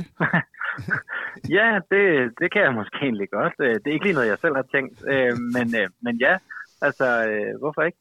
Mm. Øhm, og, og det er jo bare, altså det betyder jo bare sindssygt meget med de bak, øh, om de spiller i et, øh, et firemandsforsvar eller et tre 5 forsvar Øh, og der, der synes jeg, at øh, Røsler har set rigtigt i at, at, at dreje på de knapper øh, hos AGF. Mm. Så har du også fået en, øh, en, øh, en ny midtbanespiller i sådan en masse Mil Madsen, øh, som folk husker som et, et et rigtig dygtig spiller i Silkeborg, så forsvinder han til Østrig og Tjekkiet, hvor folk måske ikke ser så meget fodbold. Øh, så når han kommer tilbage igen, altså har han levet lidt op til de forventninger. Altså han er jo sådan en, en spiller, der er god til at binde spillet sammen og så videre. Altså er, er det også en af, ændre, eller en af nøglerne til, at det måske ser lidt bedre ud i, i denne sæson? Ja, altså øh, senest da AGF spillede mod AB, øh, der starter han jo ikke ind. Øh, der er det jo øh, Kevin Jakob, øh, den nye øh, ankommende, der, øh, der starter inde. Øh, og øh, hvad hedder det, Mads Emil Madsen er sådan en spiller, som øh, altså, jeg vil ikke øh, sige, at han er selvskrevet, øh, heller ikke når han er fit. Mm. Øh, til, til AGF startopstilling, sådan som det ser ud lige nu, fordi den midtbane er så øh, kompetitiv, som den er. Og øh, altså, der er, der er mange bud derinde, hvor man kan sige, at der er Nikolaj Poulsen på, på sekseren, måske den, som sådan øh, skiller sig mest ud øh, i, i forhold til de andre midtbanekollegaer, som den, som er sådan sværest at erstatte en til en. Øh, fordi der er jo, ja, der er Brandhoff, der er Andersen, der er Jakob, øh, og, og selvfølgelig også øh, Madsen. Ja, der kan man sige, at øh, han, han faldt vel også lidt ud af holdet i, øh, i, i både i Østrig og, og i Tjekkiet til allersidst, så, så det er måske også en, der ikke kommer tilbage i, i sådan 100% form. Men nu, øh, nu nævner du selv ham, Jakob, som, som jo scorer, hvis jeg ikke husker helt galt. Øh, hvad, hvad er han for en spiller, I har fået der? Ja, det ved vi jo nærmest ikke engang rigtig selv endnu. Altså, men øh, i hans startdebut, der scorer han, og så laver han jo også to oplæg, ikke mindst. Øh, så det er jo øh, en, en, han har jo fået en drømmestart i, i Aarhus. Og øh, man kan måske godt sige, at den kamp mod OB var en lidt billig baggrund. Det er nok ikke den, som mm. øh, man ligesom skal bedømme sådan hele øh, sæsonen på, øh, fordi det er et, et Aalborg-hold, som er som har presset for tiden. Ikke? Øh, men altså, Kevin Jakob, en, en, en spændende spiller, som jeg tror kommer til at lave væsentligt flere assister end mål, øh, men altså en, en kreativ spiller, som, øh, som har noget, øh, noget flair for, øh, for de der ting, som, som man godt kan lide at se øh, sådan, som fan. Ja, og vi kunne også ende med at snakke hele, hele holdet igennem, men, øh, men øh, hvis vi nu også øh, skulle drage øh, blikket lidt over på, FC Københavns hold, så har der jo fået en, en ny øh, cheftræner i Nistrup. Øh, hvad, hvad, hvad tænker du om ham? Jamen, det er jo spændende. Altså, han er jo relativt ung, øh, 34 år, og skal stå i spidsen for, øh, lad os sige, en af Danmarks største klubber. Øh, og, øh, og der er med pres på øh, også at komme ind på den måde, som, øh, som han gør nu, hvor man kan sige, øh, det vil være rigtig kærkommen for ham at få en god start mod AGF. Men øh, altså, allerede er det tre dage senere, så går turen til, til England, står man over for Manchester City. Mm. Øh, og det gør man ovenikøbet to runder i træk i, i Champions League. Øh, så der er, der er rimelig meget på tallerkenen. Øh, så han, han får i hvert fald en ilddåb. Øh, men altså jo en, en træner, som er respekteret for det, det arbejde, som han lavede over i Viborg. Og øh, ikke for at sige, at han ikke er respekteret for de andre ting, men jeg tænker, at, mm. at det var der, han var, øh, hvad hedder det, øh, cheftræner, så det er jo det, det som, som, hvor man har, har set ham stå i spidsen for et hold tidligere. Øh, så relativt uerfaren i forhold til at skulle stå i spidsen for FCK, men jo også en, som man har tænkt, øh, altså selv da han var i Viborg, tror jeg, der var mange, der tænkte, hvornår skal han være FCK-træner? Mm. Så, øh, så det er jo på den måde, at det er jo et, et ikke overraskende valg. Vi, vi har talt lidt om herinde, at det godt kunne risikere at blive sådan en 0-0-kamp, fordi man, man skal bygge en, en solid defensiv op. Øh, det, det er tit det første, man gør, når man skal bygge et hold. Så må, så må det offensivt komme senere. Øh, kan, kan, er det sådan et scenarie, du godt kunne forestille dig kunne ske øh, på, på søndag? Øh, måske endda med en 1-0 sejr til et af holdene, fordi det alligevel gik galt i en anden?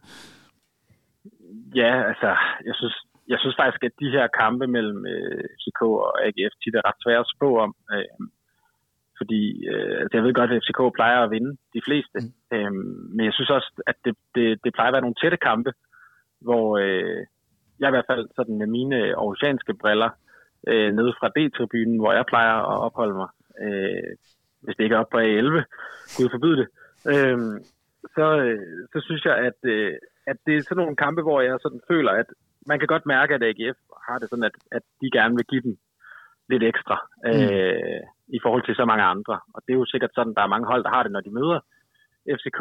Øh, Ja, det plejer at være altså, nogle slåskampe lidt, ikke? Altså, tror du overhovedet, man kan jo. se, der er kommet to nye trænere, eller bliver det sådan noget duel det meste, og, og meget lidt plads på midtbanen og sådan ting.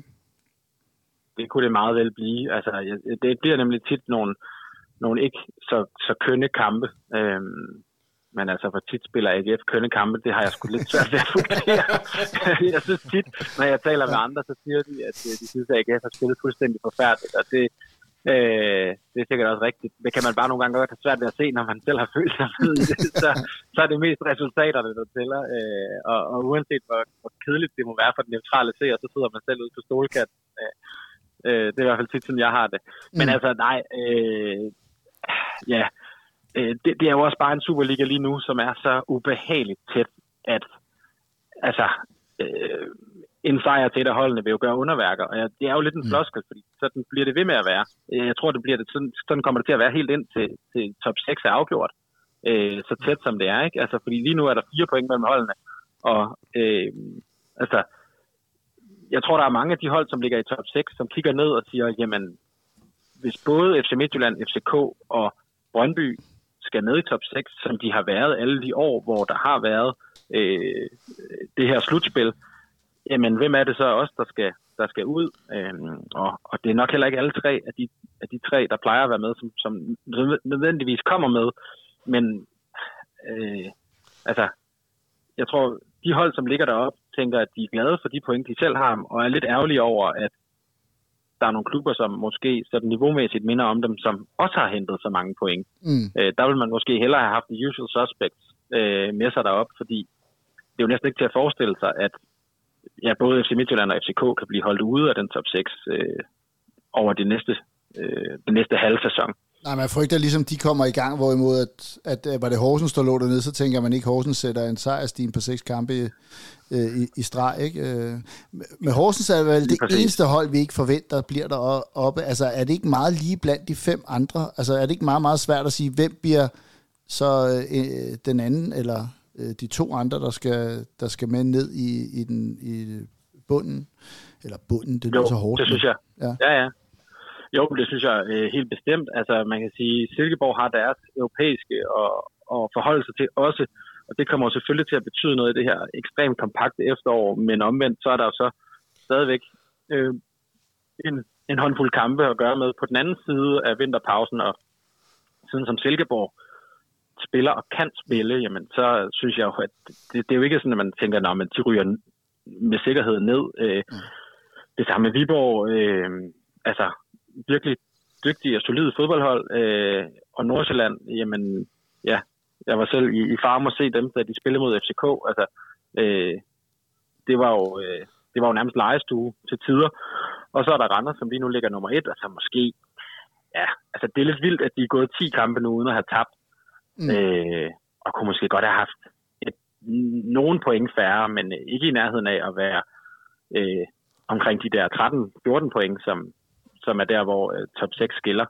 Øh, så det er, jo, det er jo ganske fortjent, at, at alle holdene ligger deroppe, og øh, ja, altså, jeg synes, jeg synes, det er virkelig svært øh, at, at sige, hvem man skal pege på. Horsens er det oplagte valg. Jeg synes bare faktisk, at de måske ikke har fået helt så meget kredit for, for den måde, de spiller på, øh, som, de, som de har fortjent, fordi øh, jeg ved ikke, det der med, når man ser kampe fra Horsens, det er sådan lidt underlig kulisse. Man kan se de der biler ude bagved og sådan noget. Ikke? Altså, det er ikke, sådan, det er ikke så sexet, men, ja. men jeg synes faktisk, at det er et helt andet Horsens hold, end, end mm.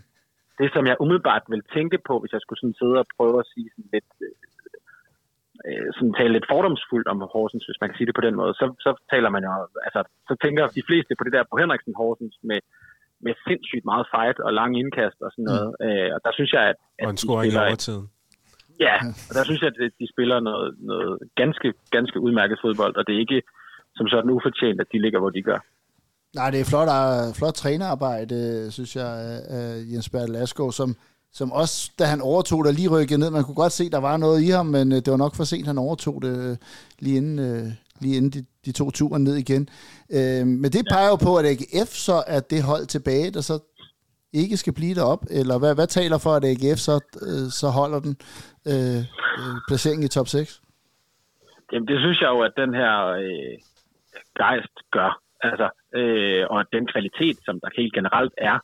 Øh, altså, jeg, jeg er lidt bekymret for, at man ikke har bedre gardering i det centrale forsvar øh, i forhold til, at man har, øh, man har TK, man har Tingager, og man har øh, Bisek, og det er, at de skal, de skal spille hver gang, og det er fint, men altså en skade og en karantæne, så begynder det at se lidt tyndt ud. Øh, Hausner mm. har jo, havde jo sidste år en skidt sæson, efter at ellers har været sådan fremadstormende, og sådan den helt oplagte sådan anfører, og har også haft anførerbindet øh, ved flere lejligheder, og sådan en, en helt ung fremadstormende øh, og meget elsket øh, spiller i Aarhus, men har bare kvalitetsmæssigt ikke været der, og så har selvfølgelig også været skadet. Øh, og der, der kan jeg godt se, at det kan blive, blive lidt bekymrende, hvis, hvis man bliver ramt lidt af uheld. Øh, så, så det er sådan der, hvor jeg, jeg, jeg som sagt er bekymret. Jeg synes, resten af, af truppen ser sådan fint polstret ud, og jeg tror egentlig, at, at det, det kan sådan set blive rigtig fint, men omvendt, altså lige nu er der tre point ned øh, til, den, til den forkerte side for AGF, og det, altså, ja, det kommer til at blive et, et hundeslagsmål øh, til, til sidste runde. Det tror jeg, det gør for AGF. Jeg tror ikke, at AGF i hvert fald er et hold, som sikrer sig øh, en top 6 med, med tre runder for eksempel igen mm. til skæringsdatoen. Det, det tror jeg faktisk ikke, der er så mange hold, der kommer til. Det, det lyder virkelig som en, en, en historisk uh, tæt Superliga. Øhm, men Sture, hvad, øh, hvad, hvad frygter du så lidt, uh, at, at FCK kunne ramme øh, hvis de skulle ramme dagen herinde. Altså, der er jo, nu er der trænerskiftet, så nogle gange så forløser nogle ting. Er der noget, du sådan tænker, bare, bare de ikke får, øh, får det og det i gang, eller den og den spiller i gang, eller er der, er der noget, du sådan øh, sidder og tænker, det, det, det må de godt lige vente en uge med? Langskud. Ja, øh, jamen, puh, altså, det er jo bare sådan, at det kan godt være, at det her FCK-hold ikke øh, har sådan ramt øh, takten sådan som hold ved så mange lejligheder. De har vundet nogle mm. vigtige kampe, altså øh, Basak Zahir jo, eller undskyld, med Trabzonsborg øh, mm. er jo selvfølgelig øh, fuldstændig vital for, for at få den her sæson til at se ud, som den gør. Øh, og man kan sige, 0-0 mod Sevilla er jo også en flot præstation, og omvendt så er der bare nogle gange, hvor man tænker, det er jo helt vildt, at bundniveauet ikke er højere. Mm. Øh, men altså, det er jo bare sådan, at de hold, som har de dyreste spillere, de, de vinder også oftest. Øh, og der er jo bare sådan en som, ja, hvad ved jeg, altså Darami. Altså hvis han rammer dagen, jamen øh, så bliver han da rigtig ubehageligt øh, bekendtskab for AGF. Men det kan også sagtens være, at han ikke rammer dagen. Det har vi i hvert fald også set, han, mm. han ikke gør hver gang. Øh, ja, Victor Klaarsson er jo bare en, en spiller, som har noget klasse, og han har også lige scoret for Sverige. Og, øh, øh, altså, ja, jeg synes, der er, jeg synes i det hele taget, der er mange øh, bud på spillere, som jeg, jeg ikke har lyst til at skal ramme dagen, fordi så, så har vi set topniveauet, altså Rasmus Falk også øh, selvfølgelig, og jeg håber jo personligt, at øh, Seca øh, bliver sparet, øh, fordi jeg synes, der er en kæmpe forskel på FCK med og uden Seca, og mm. nu er det ikke så lang tid siden, jeg interviewede ham, det er for nogle uger siden, jeg interviewede ham for, for UEFA, og altså, jeg må bare sige, øh, med til sympatisk øh, mand skal man lede længe efter. Så det er ikke for at sige, at jeg, at jeg håber noget dårligt for ham, eller noget som helst. Øh, jeg håber bare for AGF, at han, at han får en fridag den dag. Øh, ja, hvis I forstår, hvad jeg mener. Jeg har et spørgsmål øh, til dig, Sture. Øhm, ja. Det er fordi, øh, altså grunden til, at jeg rent faktisk nævnte langskud, det var fordi sidst AGF besøgte parken, der øh, scorede Lukas Lea på, øh, på, et, øh, på et langskud, som endte med lidt af et drop fra, øh, fra Jesper Hansen. Mm. Og der blev scoret på en lignende måde øh, fra Silkeborgs side her for, for nylig. Øh, hvordan synes I, at, øh, at Jesper Hansen han, han klarer sig i øjeblikket? Altså det er ikke for, fordi, at, at man laver to drop på, med cirka et års mellemrum, men altså, hvordan er hans Nej, men der har været flere, der har været flere blundere øh, fra hans side, og dem er han jo ikke sen til at, at tage på sig, når det har været. Øh, og det er faktisk, øh, det er fint, du nævner det, fordi det var faktisk også en af de ting, som, som jeg lige var ved at glemme. Øh, men altså, han har jo, ja, han har haft nogle svingende præstationer. Øh, jeg synes jo ikke, han er sådan en målmand, som hvis han øh, laver en fejl eller laver et drop, øh, at han så på den måde sådan falder fuldstændig fra hinanden. Øh, det er han rutineret nok til ligesom at, at ryste af sig, men det er jo klart, det kan jo sagtens være kampafgørende, ligesom det var i Silkeborg eksempelvis. Øh, så ja, altså, han er jo ikke på toppen af sin karriere, øh, men omvendt, altså, jeg synes også tit, han, han redder point til, til AGF, og, og øh, altså, den der position er bare svær, ikke? Øh, og han er jo bundrutineret, og man kan i hvert fald se noget af det, som, jeg kan jo ikke vide det, men jeg formoder, at han er bevidst om, at han nærmer sig rekorden for at være den keeper, der har flest clean sheets i Superligaens historie. Og øh, det synes jeg, der det synes jeg godt, man kan se for eksempel mod OB, hvor at øh, OB får reduceret øh, fuldstændig ligegyldigt øh, for kampen sådan set, og øh, ja, øh, det, det er så lidt ærgerligt for AGF, at det skete, men det var i hvert fald ærgerligt for Jesper Hansen. Han var virkelig irriteret over, at han mistede clean sheet i sådan en kamp, hvor de ellers var i fuld kontrol. Øh, så på den måde, på trods af, at han er, han er ved at være oppe i årene, så, så er han jo en spiller, som går efter at få den der rekord. Det er jeg ret sikker på. Så, så han er sådan, øh, ja, som sagt, ikke på toppen af sin karriere, men omvendt synes jeg jo, at han er, er en ganske, ganske, ganske fin målmand. Øh, og hvis der er noget, som jeg som, som fan godt kan lide, så er det i hvert fald, at man ikke skifter for meget på den position. Nu var du lidt inde på, hvad, hvad er du frygtede fra FCK set med AGF-briller. Hvis du lige for en kort stund, kort stund skulle prøve at tage FCK-brillerne på, kan du pege på sådan én ting, som du ville øh, frygte set med vores briller? Jamen, så skulle det være Patrick Mortensen, tror jeg faktisk. Øh, når jeg lige kigger, øh, fordi jeg synes, han har scoret pænt mod øh, FCK, og det, når jeg så kigger i statistikkerne, så passer det også meget godt, øh, fordi øh, han har godt nok scoret øh, 8 mål i sin karriere mod AB, men ellers er det altså Midtjylland og FCK, som han har scoret flest mål mod. Øh, så jeg ved ikke, om der er et eller andet, øh, som, som passer ham godt, når han, øh, når han møder FCK, men det er i hvert fald en spiller, som, øh, som jeg vil holde øje med, hvis jeg var, øh, hvis jeg var FCK'er. Øh, men han har jo fået en marker op i angrebet. Det kan jo også nogle gange give lidt mere plads, når man ikke løber helt alene ja. rundt derom. Helt klart. Altså, det betyder da noget, at uh, Sigurd Haugen er kommet ind og er sådan en uh, flue i en flaske, som ikke har fået scoret helt så mange mål, som man måske kunne have håbet på, men omvendt øh, pisse irriterende at spille overfor, øh, ser det ud til. Øh, og han giver Patrick Mortensen noget plads. Øh, det gør han helt klart. Øh, men det er i hvert fald, altså Patrick Mortensen er sådan ham, som jeg, som, som AGF-tilhænger, øh, håber kommer til at ramme dagen øh, sammen med eventuelt Kevin Jakob, hvis han starter inden, men jeg er ikke sikker på, at han starter inden, selvom han, han gjorde det så godt mod OB. Det kan jo godt være et, et lidt mere defensivt udtryk, som, som Røsler vælger at komme med i, i parken, fordi det er trods alt en, øh, en, en mundfuld at skulle derind, og øh, der kommer jo til at, ja, hvad, hvad var, øh, er det over 25.000, der er solgt nu, mm. øh, og øh, der skal nok blive tæt på udsolgt, så det bliver også en, en vild kulisse. Og hvor mange, øh, hvor mange venner kommer du med, skulle jeg til at sige? Hvor mange fra AGF øh, forventer vi at se herinde på, på søndag?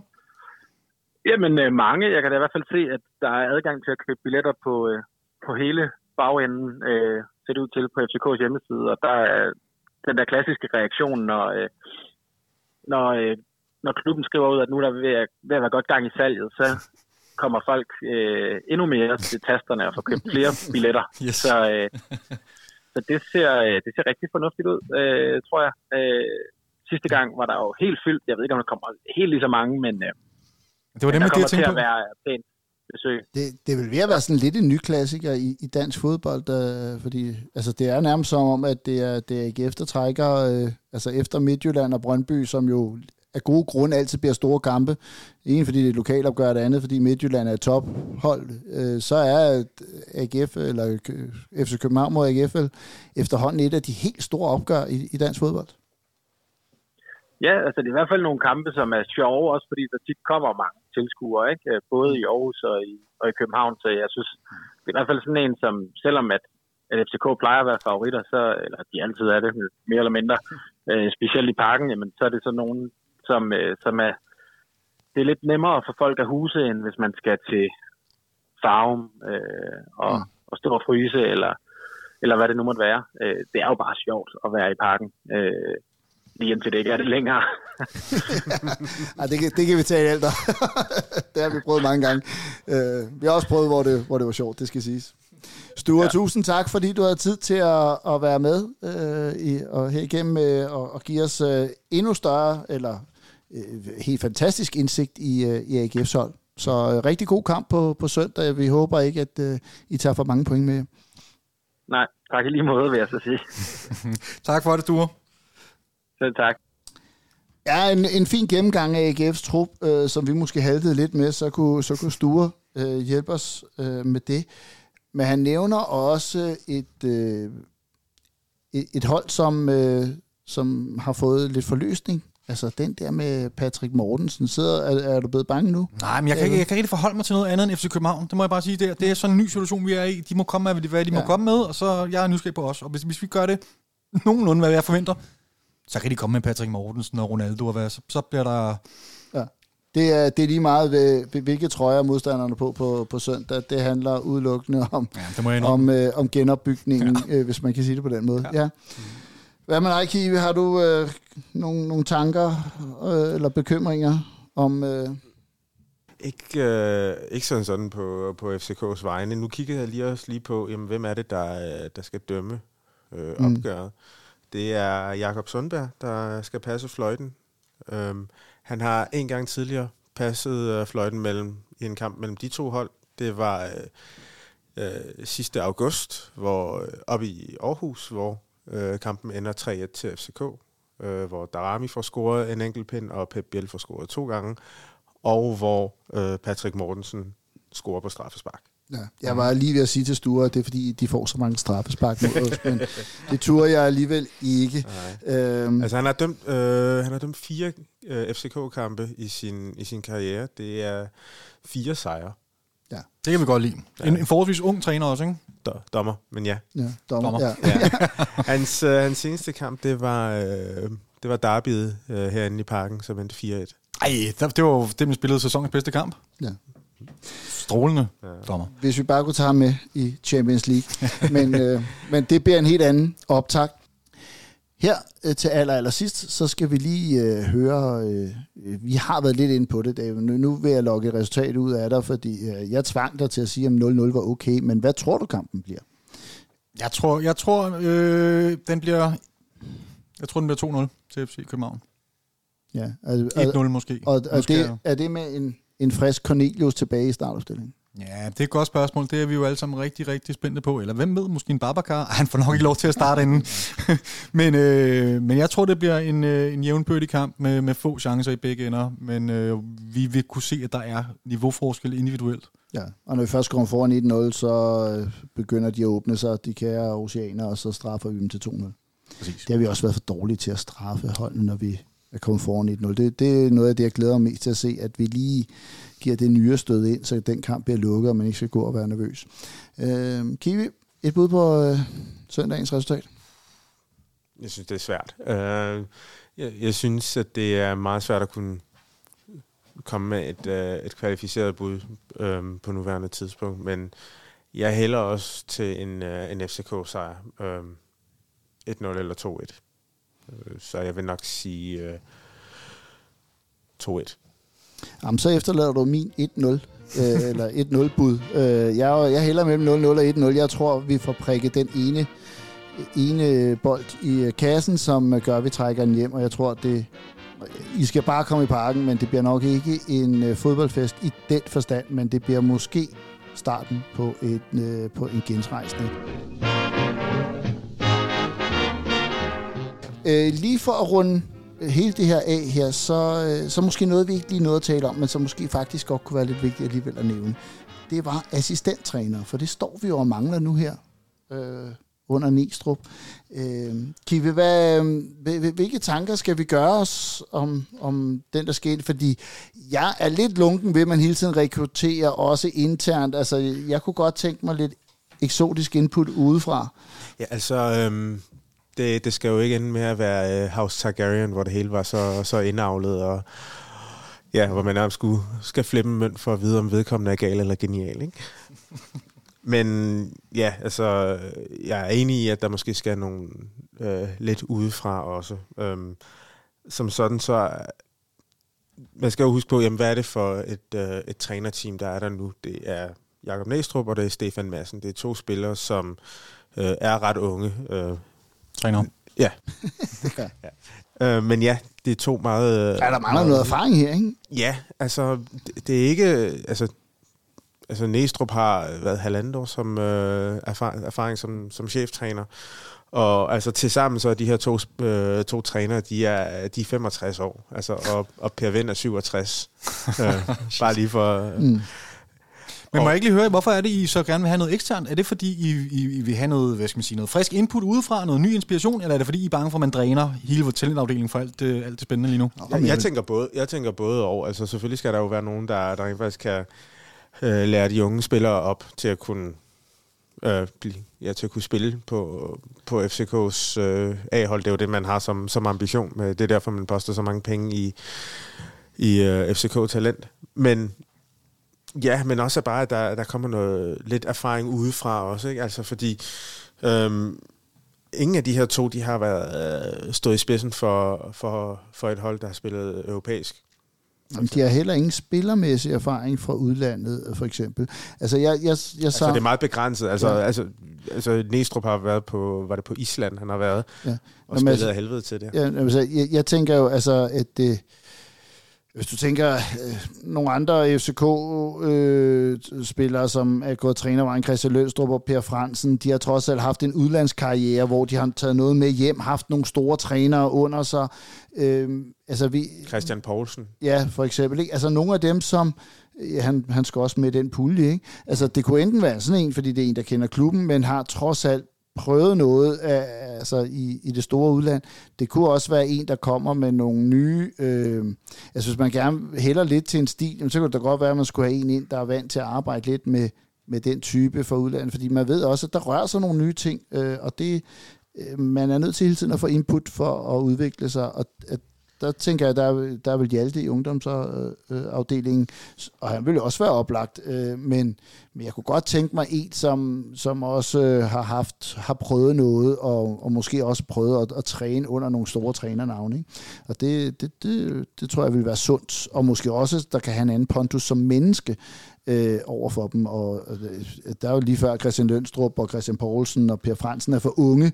Altså en, der godt kunne være lidt mere øh, faderlig. Altså jeg tænker en... en øh, altså nu skal Per Vind ikke genansættes, men en, som også kan, kan have en lidt anden snak med spillerne, end, øh, end det her meget unge. Øh, og, og det, det tror jeg ikke lige, øh, vi har i ungdomsafdelingen. Det kan godt være, der er noget, jeg overser her. Men, øh, men øh, giv, giv mig bare en øh, argentiner på 50 år. Så, Altså, jeg har kigget lidt, altså, hvis vi skal prøve at dele det lidt, lidt op i, hvad der er er sådan er kvalifikationer, kompetencer og, og så også øh, kvaliteter, som, så kan man jo prøve at kigge på, jamen, hvad altså, er kvali, kvalifikationer, altså hvad, hvad er det, man ser på, på vedkommende CV? Jamen altså, øh, så ser jeg det som vigtigt, at man har erfaring med, med tophold, først og fremmest. Altså det her med, i FCK, der har man en forventning om, at man skal vinde hver eneste kamp i, øh, i den hjemlige liga, og man skal klare sig hederligt europæisk.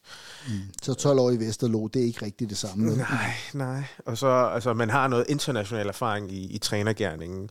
Meget gerne fra øh, Champions League eller Europa League. Altså, det er ikke nok bare, at når jeg har prøvet at, at være assistenttræner for et hold, der har spillet Conference League, og som fik en røvfuld. Øh, altså, det, det, det er ikke nok, øh, som sådan. Øh, den høje faglighed ser jeg også som, som en meget, meget vigtig ting i den forbindelse. Og så også blandt de kompetencer, som, som jeg også ser som skal komplementere det, som, som øh, Næstrup og, og Stefan de, de byder ind med, jamen så ser jeg, at øh, nogle stærke taktiske kompetencer, både i forhold til det off- de offensive strukturer og i forhold til de defensive strukturer, at de kan være med til at bygge yderligere på med, hvad det er, at, øh, at Næstrup og Madsen de byder ind med. Og så selvfølgelig også nogle, øh, at de skal være rigtig, rigtig dygtige inden for offensiv og defensiv dødbolde. Men er det ikke svært at finde en, der har erfaring fra Champions League for eksempel? Fordi øh, de går jo og drømmer om at blive cheftræner selv. Så, øh, så det der med at skulle skifte Celtic ud med København, det er måske svært at lokke. Altså det, det skal være... Altså der, Men, men igen, så er spørgsmålet også, hvor langt, øh, hvor vedkommende er i, i, sin, øh, i sin karriere. Altså, det kan jo sagtens være, altså, øh, det kan jo sagtens være en, en eller anden fra, fra Tyskland, som måske, okay, har prøvet vedkommende, men synes måske ikke, at det fungerer sådan super at være den, der øh, står i spidsen der, og er den her galionsfigur, som vi også tidligere har snakket mm. om, at, at, at Næstrup jo øh, skal have den her position. Øh, og og sådan, for lige også at komme lidt ind på, jamen, hvad er det for, for kvaliteter, som er vigtige? Jamen, det er jo også netop det her med, at man kender sin plads i trænerhierarkiet. Altså, man ikke prøver at, at outshine cheftræneren. Mm. Øh, og det er, jo, det er jo selvfølgelig en, det er noget af en balancegang, og jeg, har svært ved at se øh, en dansk kandidat kunne, kunne leve op til det. Altså, øh, som jeg nævnte over for min, min svigerfar tidligere i dag, så altså gerne en, en international udgave af Paul Erik Andreasen, som har rendt rundt op i, op i OB og været øh, ansvarlig for deres øh, dødbolde blandt andet. Ikke? Altså, øhm, og det meget gerne en, en, tysk, en tysker eller en, en hollænder, eller måske også endda, for lige at smide lidt en, en curveball, øh, en fra Portugal. Fordi jeg ved, at i Portugal, der går man meget mere øh, metodisk og systematisk øh, og databaseret øh, til værks i forhold til trænergærningen. Øh, hvis man kigger på, hvordan det er, man analyserer kampe, hvordan man arbejder med, med rigtig mange af de her taktiske aspekter, øh, så ser man i Portugal, der griber de det meget mere videnskabeligt an. Og det kunne være ret interessant at se, hvordan det kunne øh, komme i spil i, i en klub i et land, som Der kan vi også beholde Sega som oversætter. øhm, ja, jeg, jeg vil sige, Portugal er jo et fantastisk øh, fodboldland, der faktisk også er helt exceptionelt dygtige på ungdomsområdet, og i hele den transition med at få spillere øh, videre øh, op på førsteholdene. Det er jo noget, man kan sige, i den grad de tre store klubber har, har været helt øh, eminente til. Så, øh, så det er måske ikke en, en helt tosset tanke. Så, øh, man skal jo også huske på, at øh, en klub som FCK, vi, altså, der bliver jo tit snakket om, jamen FCK er attraktivt for, for spillere, fordi øh, man spiller i en liga, hvor der man dominerer, man er et hold, der, der vinder mesterskaber, et hold, der spiller europæisk, øh, har spillet jamen, altså, Champions League, Europa League, Conference League. Der har FCK været. Og det kan man sige, det er attraktivt for, for spillere, men det er jo også attraktivt for, øh, for folk, som arbejder, som ikke er, som er stab, en stab øh, omkring det. Ikke? Altså, det er jo også attraktivt for, for sådan nogle Ja, hvis der ikke er plads for, for de helt store klubber i, øh, i, i Portugal, inden, fordi man har været en tur forbi en, øh, en assistentpost, og nu øh, er blevet fyret i en anden klub, eller et eller andet. Altså, der, der, det, der kender jeg simpelthen ikke det portugisiske marked godt nok, men jeg synes, tanken er, er inspirerende, hvis vi nu ikke kan få den argentiner efterspurgt før. øhm, så, øh, så, men hvem det bliver, det, øh, det kan være svært at byde ind på, fordi PC har øh, det med at, at trække nogle kaniner op af hatten, vi har aldrig hørt om før, øh, når det kommer til spillere, så måske kan han også det i forhold til assistenttræner, eller også så bliver det et eller andet et meget sikkert kort. Hvem ved, det øh, har vi heldigvis øh, til gode at finde ud af, så kan gætteriet fortsætte derude. Du har lyttet til Absalons Radio. I studiet var David Bertelsen og Kiwi, og mit navn er Christian Hertz. Vi lyttes ved.